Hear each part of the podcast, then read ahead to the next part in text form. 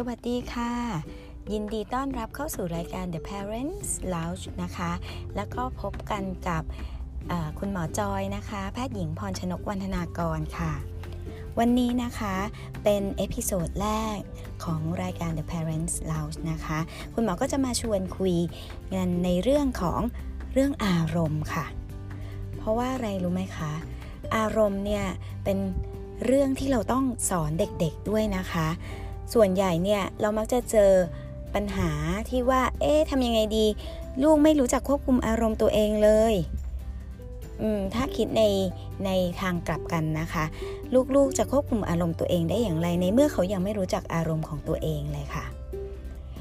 มีหลายๆคนนะคะที่เข้าใจผิดคิดว่าอารมณ์เป็นเรื่องของอธรรมชาติแล้วก็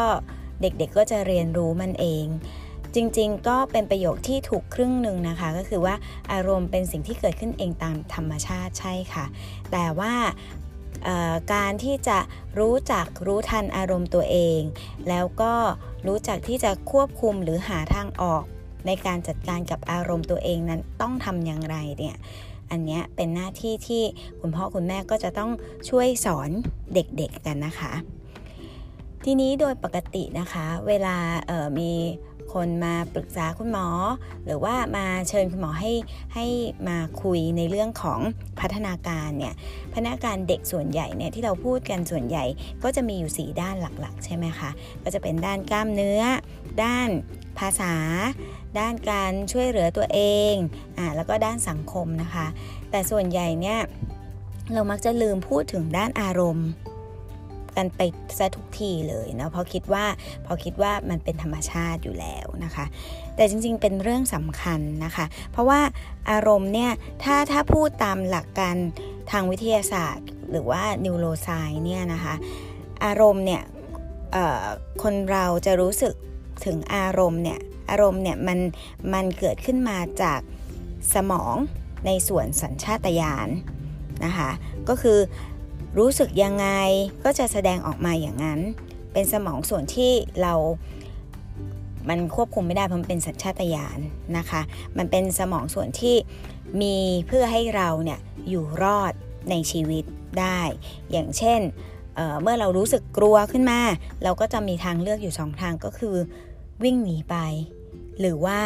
เราจะฮึดแล้วต่อสู้กับสิ่งนั้นนะคะ เหมือนกันค่ะในทุกๆอารมณ์นะคะ ไม่ว่าจะเป็นโกรธ เสียใจ กลัวพวกนี้นะคะ ก็เป็นอารมณ์ที่ที่เกิดขึ้นเองตามธรรมชาติ แต่ว่าจริงๆแล้วเนี่ยเรามีอารมณ์ที่มากกว่านั้น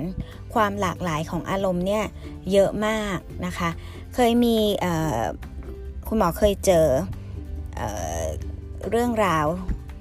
เกี่ยวกับเรื่องของอารมณ์เนี่ยที่มีการศึกษาโดยนักจิตวิทยาชาวต่างประเทศเนี่ยนะคะ พบว่าจริงๆเนี่ยอารมณ์มันมันมันมันหลากหลายมาก แล้วมันก็อาจจะแตกต่างกันนิดๆหน่อยๆคือเป็นเรื่องที่เซนซิทีฟมาก เราเรียกว่าเป็นแบบ emotional shade อะคะ่ะก็คือมีเป็นแบบร้อยแปดพันอารมณ์เลยนะคะ ซึ่งซึ่งในภาษาอังกฤษเนี่ยจะอาจจะมีคำศัพท์พวกเนี้ยเยอะมาก มันจะมีความต่างกันนิดๆหน่อยๆนะคะ ถ้าอย่างเป็นภาษาไทยเนี้ยออย่างเช่น ความรู้สึกดีใจกับสุขใจ มันก็ไม่เหมือนกันใช่ไหมคะแต่เป็นเป็นอารมณ์ในเชิงบวกเหมือนกัน เป็นอารมณ์ในเชิงโพสิทีฟเหมือนกันใช่ไหมคะ หรือความรู้สึกกังวล ความรู้สึกกลัว อ่า ก็ไม่เหมือนกันใช่ไหมคะ ประมาอ่า อย่างเงี้ยนะคะ พวกเนี้ยก็จะเป็นความรู้สึกที่เป็นเชิงลบ แต่ว่ามันก็มีความต่างของมันอยู่ ใช่ไหมคะหรือความรู้สึกบางอันก็อาจจะผสมกันก็ได้นะคะ ในทั้งเชิงบวกและเชิงลบอย่างเช่น ประหลาดใจ ประหลาดใจอาจจะเป็นประหลาดใจในเชิงบวกก็ได้ หรือประหลาดใจในเชิงลบก็ได้ใช่ไหมคะ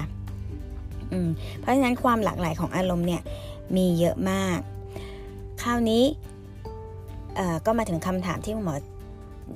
เคยได้รับคำปรึกษาบ่อยมากเลยว่า เอ๊ะ แล้วอย่างนี้เราจะสอนเรื่องอารมณ์ กับลูกเมื่อไหร่ดีละ่ะเขาถึงจะรู้เรื่องเพราะฟังดูมันเหมือนเป็นเรื่องแบบนามธรรมเนาะมันเข้าไม่ถึงเนาะแล้วจะสอนยังไง อันนั้นก็อีกเรื่องหนึ่งใช่ไหมคะคุณหมอก็แนะนำเลยค่ะว่า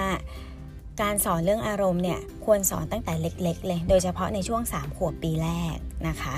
ในช่วงปีแรกอาอาจจะยังไม่ได้ขวบปีแรกอาจจะยังไม่ได้ต้องสอนจริงจังอะไรมากนะเนาะ แต่พอเขาเริ่มเริ่มจะมีพัฒนาการด้านภาษามากขึ้น พูดได้มากขึ้น รับรู้มากขึ้นนะคะ ในช่วงขวบปีที่ 2 ขวบปีที่ 3 ตรงนี้เราสามารถสอนเขาไปได้เลยนะคะ แล้วสอนยังไงล่ะคะ สอนก็สอนโดยการสอนผ่านการเล่นก็ได้ ผ่านการพูดคุยก็ได้ การเล่านิทานก็ได้ การเล่นสมมุติก็ได้นะคะ เพราะว่าส่วนหนึ่งเนี่ยอารมณ์เนี่ยมันเป็นพาร์ทหนึ่งของการสื่อสารถูกไหมคะ เวลาเราสื่อสารกับใครเนี่ยเวลาเราสื่อสารกับใครเนี่ยเราก็ไม่ใช่แค่สื่อเฉพาะตัวเนื้อหา content อย่างเดียว อันนั้นอันนั้นก็จะถือว่าเป็น part ที่เป็นการสื่อสารโดยใช้ภาษาถูกไหมคะอ่า แต่การสื่อสารเนี่ยมันยังประกอบไปด้วยอีกส่วนหนึ่งก็คือ non-verbal communication หรือว่าการสื่อสารโดยใช้ภาษากายใช่ไหมคะ ทั้งสอง part ของภาษาเนี่ยของการสื่อสารเนี่ยมันจะมีตัวอารมณ์ที่ที่ซ่อนอยู่ในนั้นไปด้วยเสมอนะคะ ไม่ว่าจะเป็นภาษากาย หรือว่าภาษาพูดก็ตาม ในภาษากายอย่างเช่น ถ้าเมื่อเรารู้สึกโกรธหรือเสียใจ สีหน้าท่าทางเราก็จะออกถูกไหมคะ เวลาโกรธบางทีก็จะหน้าแดงหน้าร้อนหน้าแดงใช่ไหมคะมืออาจจะกำแน่นออันเนี้ยเป็นอารมณ์โกรธ แต่ถ้าอย่างผ่านภาษาพูดอย่างเงี้ยนะคะ ก็ เราอาจจะพูดออกมาว่า ตอนเนี้ย ฉันรู้สึกโกรธนะ ตอนนี้ฉันรู้สึกเสียใจ ฉันรู้สึกหงุดหงิด อันนี้ก็เป็นการสื่อสารในด้านของอารมณ์ผ่านทางภาษาพูดนะคะ เพราะฉะนั้นเนี่ยในช่วงที่มีพัฒนาการในด้านภาษาที่กำลังพัฒนาอย่างรวดเร็วในช่วง 2-3 ขวบปีแรกเนี่ยก็เป็นการดีเป็นโอกาสอันดีที่เราจะสอดแทรก การสอนเรื่องอารมณ์เข้าไปด้วยเลยนะคะ ก็เช่นเดียวกันกับการเล่นสมมุตินะคะ แล้วก็การอ่านนิทานกับลูกนะคะ ก็เลยสำคัญมาก การเล่นสมมุติเนี่ยมันสามารถทำให้ทำให้ได้อะไรที่มากกว่าแค่การเล่นเนาะแล้วก็แน่นอนอยู่ละ การเล่นกับลูก การอ่านหนังสือกับลูกเนี่ย ก็เป็นการใช้เวลาคุณภาพที่ดีต่อกัน กับระหว่างพ่อแม่กับลูกนะคะ ซึ่งอันนี้ก็จะเป็นพื้นฐานเลยของการดูแลลูกๆของเราเนาะเพราะว่ามันเป็นการสร้างความสัมพันธ์ที่ดีนะคะ ระหว่างเรากับลูกๆใช่ไหมคะ อันนี้เป็นเป็นประโยชน์อันหนึ่งที่เราได้รับละ นอกจากนี้เราก็จะได้รับในเรื่องประโยชน์ในเรื่องของพัฒนาการทางด้านภาษาเนาะเพราะว่าพอเราเล่นสมมุติ หรือเราอ่านหนังสือกับเขาเนี่ยแน่นอนเขาก็จะต้องได้คำศัพท์ไปจากเราด้วยเรียนรู้เก็บคำศัพท์ไปจากเราด้วย แล้วเขาก็เก็บไปไว้ในลิ้นชักในสมอง แล้วก็พอถึงเวลาที่จะใช้เขาก็จะดึงออกมาใช้นะคะ แล้วเขาได้อะไรอีกจากการเล่นสมมุติกับการอ่านหนังสือ เขาก็จะได้พัฒนาการทางด้านสังคมใช่ไหมคะเพราะว่าการเล่นบางอย่างเนี่ยเราก็จะมีการผลัดกันรอกัน หรือว่าเราเล่นสมมุติว่า ต้องมีการสมมุติว่าเอองั้นงั้นเธอเป็นคุณหมอนะ หนูเป็นคุณหมอนะ เดี๋ยวแม่จะเป็นคนไข้อ่าแล้วเขาก็จะมีการผัดกันเป็นต้นนะคะ นอกจากนี้ก็อย่างที่บอกไปแล้วใช่ไหมคะว่าอารมณ์มันก็จะผ่านการสอนผ่านอารมณ์เนี่ยอารมณ์มันก็จะสอนผ่านทางการเล่นแล้วก็การอ่านหนังสือแบบนี้นี่แหละ นะคะ เดี๋ยวนี้มีหนังสือนิทานเยอะแยะเลยค่ะ ที่ที่สอนเรื่องอารมณ์เขาก็จะสร้างเป็นเรื่องเป็นราวนะคะ แล้วก็ทำให้อารมณ์เนี่ยมันดูเป็นรูปธรรมมากขึ้น อย่างเช่น อารมณ์กลัวอ่าในนิทานก็อาจจะสอนว่าเอออารมณ์กลัวเนี่ยจริง ๆ เป็นอารมณ์ที่เรารู้สึกขึ้นมา เพราะว่าเราอาจจะจินตนาการไปว่าสิ่งที่เราเห็นเนี่ยมันเป็นสิ่งที่น่ากลัว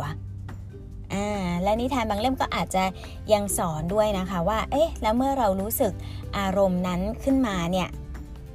เรามีความรู้สึกทางกายอย่างไรบ้าง อย่างเช่น เรารู้สึกใจเต้นเร็ว เรารู้สึกเหงื่อแตก เป็นต้น อันนี้ก็เป็นการสอนให้เด็กรู้ทันอารมณ์ตัวเองใช่ไหมคะ และก็อาจจะยังสอนต่อไปด้วยว่า เอ๊ะ แล้วเราจะแก้ปัญหานี้ยังไง เราจะจัดการกับอารมณ์กลัวของเรายังไงนะ เช่น ไหนเราลอง เปิดไฟไปดูซิว่าจริง ๆ แล้วอะที่เรากลัวว่าตรงนั้นเนี่ยมันเป็นมันเป็นสัตว์ประหลาดหรือเปล่า ที่เราจินตนาการขึ้นมาเองหรือเปล่า หรือจริง ๆ มันเป็นแค่กล่องที่เอามาเรียงเรียงกันเป็นชั้นเฉยๆแล้วเราก็คิดจินตนาการไปเอง เราก็เลยกลัวเป็นต้นอย่างเงี้ยนะคะ เขาก็จะสอนเป็นเป็นระบบนะคะว่าให้รู้ทันอารมณ์ตัวเองนะคะจับความรู้สึกทางกายแล้วก็รู้ทันอารมณ์ตัวเอง 2. รู้จักวิธีที่จะควบคุมและจัดการกับอารมณ์ตัวเองว่าทำยังไงได้บ้างนะคะและสุดท้ายประโยชน์ของของการเล่นสมมุติ แล้วก็การอ่านนิทานกับลูกเนี่ยก็แน่นอนได้ในเรื่องของจินตนาการถูกไหมคะ หรือว่า creative thinking เนี่ยยิ่งเล่นสมมุติที่มันมีซับซ้อนมากเท่าไหร่ เรื่องราวยิ่งแฟนตาซีมากเท่าไหร่ เรื่องราวยิ่งยิ่งแบบจินตนาการมากเท่าไหร่เนี่ยยิ่งเป็นการฝึกสมองในในส่วนความคิดสร้างสรรค์ใช่ไหมคะ ซึ่งอันเนี้ยถือว่าเป็นทักษะสำคัญสำหรับ 21st century skill หรือว่าศตวรรษที่ 21 นี้เลยใช่ไหมคะ จริงๆ เด็กๆ เนี่ยมีทักษะ หรือหรือskill ด้านความคิดสร้างสรรค์เนี่ยเยอะอยู่แล้วค่ะ แต่ว่าพอพอเราโตมาเรื่อยๆเนี่ยถ้าเราไม่ค่อยได้ใช้มันหรือว่าเราโดนอยู่ในกรอบเยอะเนี่ยไอ้ความคิดสร้างสรรค์เนี่ยมันจะน้อยลงนะคะ เพราะฉะนั้นการเล่นสมมุติหรือว่าการอ่านนิทานกับลูกเนี่ยมันก็จะช่วยส่งเสริมด้านนี้ได้นะคะและนอกจากนี้เนี่ยประโยชน์ประโยชน์อย่างอื่นอีกอีกข้อหนึ่งที่จะได้ก็อย่างเช่นว่าทักษะในการแก้ปัญหา อย่างเช่น สมมุติว่าเราเล่นสมมุติแล้วก็สร้างเป็นสถานการณ์อะไรอย่างใดอย่างหนึ่ง ที่เขาจะต้องแก้ปัญหา อย่างเช่นเล่นขายของกัน อ้าวแล้วปรากฏว่าเงินไม่พอทำยังไงดีนะ แม่ค้าจะทำยังไงดีนะ อ๋อ แม่ค้าจะลดราคาให้ไหม หรือแม่ค้าจะให้เป็น ขายอย่างอื่นแทนหรืออะไรอย่างเงี้ยนะคะ เป็นต้นก็คือเป็นทักษะในการแก้ปัญหาง่ายๆนะคะ ซึ่งพวกนี้ก็ก็ถือว่าเป็นทักษะชีวิตเนาะก็เหมือนเราให้เขาลองสอบก่อนก่อนที่เขาจะไปเจอจริงในชีวิตจริงใช่ไหมคะทีนี้ก็มีคนมาถามคุณหมอว่า ถ้าอย่างนั้นเนี่ยการอ่านนิทานฟังดูดีมากเลยค่ะ คุณหมอดูมีประโยชน์เยอะแยะเลย แต่ตอนนี้เรามีนิทาน ตั้งเยอะตั้งแยะที่ที่เล่าผ่านทางคลิปวิดีโอหรือว่าทางสื่อต่างๆ คือหมายถึงว่าเปิดให้ลูกดูไปเลยได้ไหมคะ คือก็เล่าเหมือนกัน คือไม่ไม่ไม่ต้องเราไม่ได้จะต้องมานั่งเล่าเองได้ไหมคะอ่าคุณหมอก็ขอกลับไปที่ที่คุณหมอพูดไปแล้วเมื่อสักครู่นี้เนาะว่าจริงๆเนี่ยถ้าเป็นไปได้นะคะ คุณหมออยากให้เรา เล่ากับลูกเอง เหมือนเราได้คุยกับลูก อันอย่างน้อยเนี่ยมันก็เป็นช่วงเวลาที่เราได้ใช้เวลาคุณภาพกับลูกใช่ไหมคะแล้วก็แล้วก็การที่เราเล่านิทานกับลูกเอง ลูกได้มีโอกาสเปิดหนังสือเอง ลูกมีโอกาสโต้ตอบกับกับเราเองเนี่ยเขาก็ได้สื่อสารมันครบวงจรของทักษะการสื่อสารนะคะ ก็คือเห็นทั้งภาษากายด้วย แล้วก็ภาษา ที่เป็นภาษาจริง ๆ ด้วยใช่ไหมคะ เพราะฉะนั้นมันก็จะมันก็จะมีข้อดีกว่าสื่อที่เป็นสื่อทางเดียวที่ให้ลูกฟังอย่างเดียว อยู่ตรงตรงนี้แหละค่ะนะคะแต่แต่ถ้าถ้าถามว่าจะใช้บ้างในบางครั้งบางคราวมันก็ไม่ได้เสียหายอะไรนะคะ มันก็มันก็เป็นถือว่าเป็นสื่ออย่างหนึ่งก็ได้ แต่ว่าถ้าจะให้ดีก็คือ อยากให้มีปฏิสัมพันธ์กับลูกด้วยจะดีกว่านะคะ ทีนี้พอพูดถึงการเล่นกับการเล่านิทานใช่ไหมคะก็กลับมาเรื่องเดิมว่าอ้าวแล้วอารมณ์มันสอนผ่านกันได้ยังไงนะอย่างเช่น สมมุติว่าเราเล่นสมมุติอ่าเล่นเล่นคุณหมอคุณหมอกับกับคนไข้แล้วกันเนาะอ่าแล้วบังเอิญเออเราได้แสดงเป็นคนไข้ใช่ไหมเราก็อาจจะแสดงอาการโอ๊ยปวดท้องโอ๊ยเจ็บจังเลยค่ะ คุณหมอคุณหมอช่วยดูหน่อยได้ไหมคะ โอ๊ยเจ็บมากเลยค่ะอ่า เราก็อาจจะแสดงสีหน้าท่าทางให้รู้ว่าอาการเจ็บมันเป็นแบบนี้นะความรู้สึกเจ็บมันเป็นแบบนี้นะ หรือว่าถ้าบังเอิญเขาเล่นอะไรกับเราอยู่อย่างเงี้ยแล้วเขาทำให้เราเจ็บโดยบังเอิญอาจจะอาจจะมีการ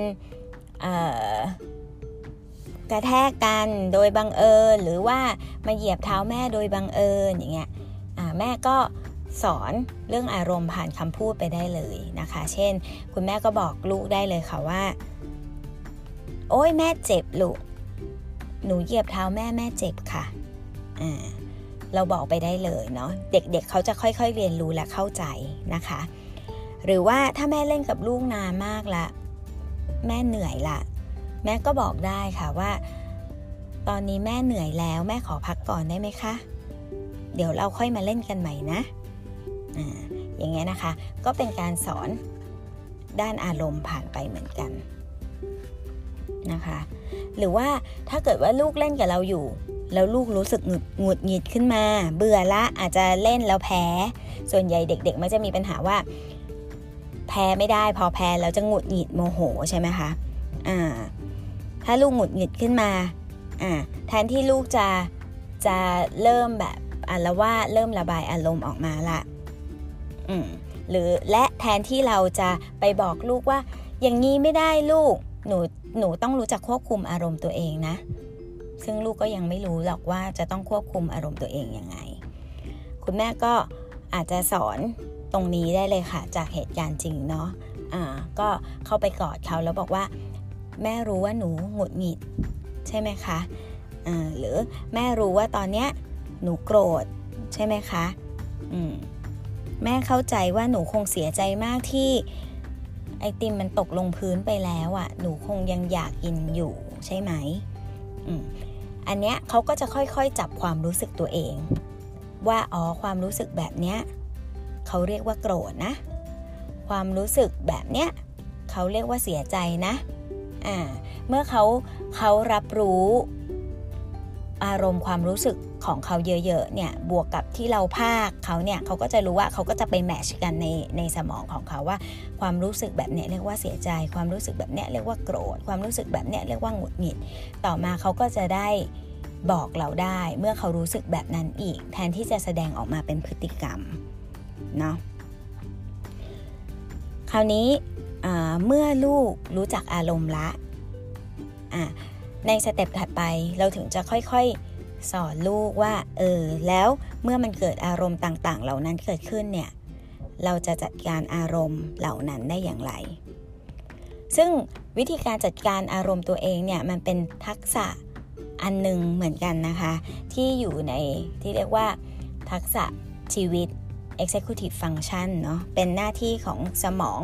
ส่วนหน้าที่ในการควบคุมตัวเอง ซึ่งการควบคุมตัวเองเนี่ยจริงๆ มันมีหลายระดับ ก็มีตั้งแต่การควบคุมพฤติกรรมตัวเอง การควบคุมความคิดตัวเอง การควบคุมอารมณ์ตัวเองก็เป็นหนึ่งในนั้นใช่ไหมคะทีนี้ขั้นตอนในการควบคุมอารมณ์ตัวเองคือยังไงบ้าง 1. ต้องรู้ทันอารมณ์ตัวเองก่อน ต้องรู้ว่าตอนเนี้ยที่ฉันรู้สึก ใจเต้นตุบตุบตุบตุบตุบตุบหน้าเริ่มแดง เหมือนเลือดกำลังสูบฉีดขึ้นมาเนี่ย อันเนี้ยคือโกรธละ เมื่อเขารู้ทันอารมณ์ตัวเองจากสัญญาณร่างกายที่เตือนขึ้นมาเนี่ย เขาก็จะเริ่มรู้ละว่า เขาจะต้องทำยังไง หนึ่งในนั้นเขาอาจจะเริ่มบอกบอกเราหรือบอกคนอื่นให้รู้ว่า ตอนนี้หนูกำลังโกรธนะ ตอนนี้หนูรู้สึกหงุดหงิดนะอ่าเราเราพยายามฝึกให้เขาแสดงออกมาเป็นคำพูดมากกว่าเป็นพฤติกรรมเนาะโดยใช้เขาเรียกว่า I message ก็คือบอกความรู้สึกของตัวเอง บอกว่าตอนนี้ฉันรู้สึกยังไงนะคะ และสุดท้ายถึงจะมาสเต็ปที่ว่า แล้วเราจะจัดการกับความรู้สึกนั้นอย่างไร โดยตอนแรกเนี่ย เด็กๆกก็ยังไม่รู้หรอกค่ะว่า ถ้าเขาโกรธเนี่ย เขาจะทำอะไรได้บ้าง แต่สัญชาตญาณเขาเนี่ย ส่วนใหญ่พอโกรธปึ๊บเขาทำไงคะ อาจจะเคลี้ยงของ อาจจะตีคนอื่น หรืออาจจะทำร้ายตัวเอง หรืออาจจะกระทืบเท้า หรือลงไปนอนร้องดิ้นที่พื้นเป็นต้น อันนี้คือเขาทำไปเพราะเขาไม่รู้ว่ามันมีทางอื่น ที่เราจะสามารถจัดการกับอารมณ์โกรธนั้นได้อีกนะคะ ซึ่งอันเนี้ยคุณพ่อคุณแม่ก็อาจจะสอนเขาโดยการ บอกเขาไปเลยค่ะ ว่าแม่รู้นะว่าหนูกำลังโกรธ แต่หนูเพี้ยงของแบบนี้ไม่ได้ หนูลองไปนั่งฟังเพลงดีไหมอลองไปนั่งฟังเพลงหรือว่าไปนั่งเล่นกระบะทราย แล้วเดี๋ยวพอหนูอารมณ์ดีแล้วเราค่อยมาคุยกันคราวนี้เด็กก็จะรู้แล้วว่า อ๋อ โอเค ถ้าตอนนี้เขาเริ่มรู้สึกแบบเนี้ยแปลว่าเขารู้สึกโกรธ พอเขารู้สึกโกรธ เขาอาจจะไป จัดการกับอารมณ์โกรธของเขาโดยการแยกตัวออกไป ไปหามุมสงบเงียบๆไปนั่งฟังเพลงให้ให้อารมณ์มันเบาลงหรือว่า หรือว่าไปเล่นสาย ให้มันเบาอารมณ์ลงนะคะ แล้วก็ค่อยออกมาคุยกับคนอื่นต่อค่อยออกมามีปฏิสัมพันธ์กับคนอื่นต่อนะคะ ซึ่งสิ่งเหล่านี้เนี่ยทั้งหมดเนี่ยเป็นการ ฝึกหมดเลยค่ะ เราต้องสอนแล้วก็ให้เขาฝึก เพราะเมื่อเราทำแบบนี้บ่อยๆ เมื่อเราทำแบบนี้บ่อยๆ เด็กๆก็จะเข้าสู่ระบบของเขาเองคือ มันก็จะเป็นไปโดยอัตโนมัติ ถ้าถ้าจริงๆถ้าพูดไปในทางศาสนานิดนึงเนาะก็คล้ายๆกับว่าถ้าเป็นผู้ใหญ่ในแง่ของผู้ใหญ่เนี่ยก็คือเหมือนกับเราก็จะต้องพยายามฝึกสติเราตลอดเวลาใช่ไหมคะก็คือรู้ทันรู้ทันอารมณ์ตัวเอง แล้วก็รู้ว่าจะจัดการกับมันยังไง ในทางที่ถูกเป็นต้นนะคะ แต่ว่าเวลาเราสอนเด็กๆเนี่ยเด็ก ๆ ก็คงยังไม่เข้าใจว่าเออศาสนาคืออะไรแล้วมันลึกซึ้งยังไงสติคืออะไรเด็กๆอาจจะยังไม่ได้เข้าใจลึกซึ้งแบบนั้น เราก็สอนให้มันเป็นรูปธรรมมากขึ้นนะคะ แต่ที่สำคัญเลยนะคะเด็กๆเนี่ยมักจะเรียนรู้จากสิ่งที่เขาเห็นมากกว่าสิ่งที่เขาได้ยิน เพราะฉะนั้น ถ้าเราอยากให้ลูกๆของเราเป็นเด็กที่ควบคุมอารมณ์ตัวเองได้ นั่นคือผู้ใหญ่ในบ้านก็ต้องเป็นตัวอย่างที่ดีในการที่จะควบคุมอารมณ์ตัวเองได้เช่นกันค่ะ โอเคค่ะ ก็คุณหมอก็หวังว่า episode นี้นะคะ จะช่วยให้คุณพ่อคุณแม่เข้าใจแล้วก็รับมือกับการจัดการ พฤติกรรมและก็อารมณ์ของลูกได้บ้างนะคะ ลองนำเทคนิคไปใช้ดูค่ะ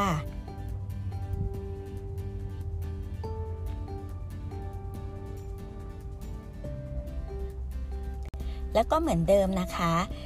ถ้าหากว่าคุณพ่อคุณแม่หรือผู้ปกครองท่านไหนนะคะ สนใจเรื่องราวดีๆ แบบมีสาระแบบนี้นะคะ ก็สามารถติดตามกันได้ที่ Facebook Fanpage ของคุณหมอนะคะ เลี้ยงลูก Gen Alpha กับมาม่า Gen X ค่ะ คุณพ่อคุณแม่หรือผู้ปกครองนะคะ ปรึกษาปัญหาได้ไว้ใน inbox ของเพจได้นะคะ แล้วเดี๋ยวคุณหมอจะพยายามรวบรวมมาตอบให้ใน episode ถัดๆไปค่ะ ขอบคุณมากค่ะสำหรับการรับชมรับฟังในวันนี้นะคะ ขอบคุณค่ะ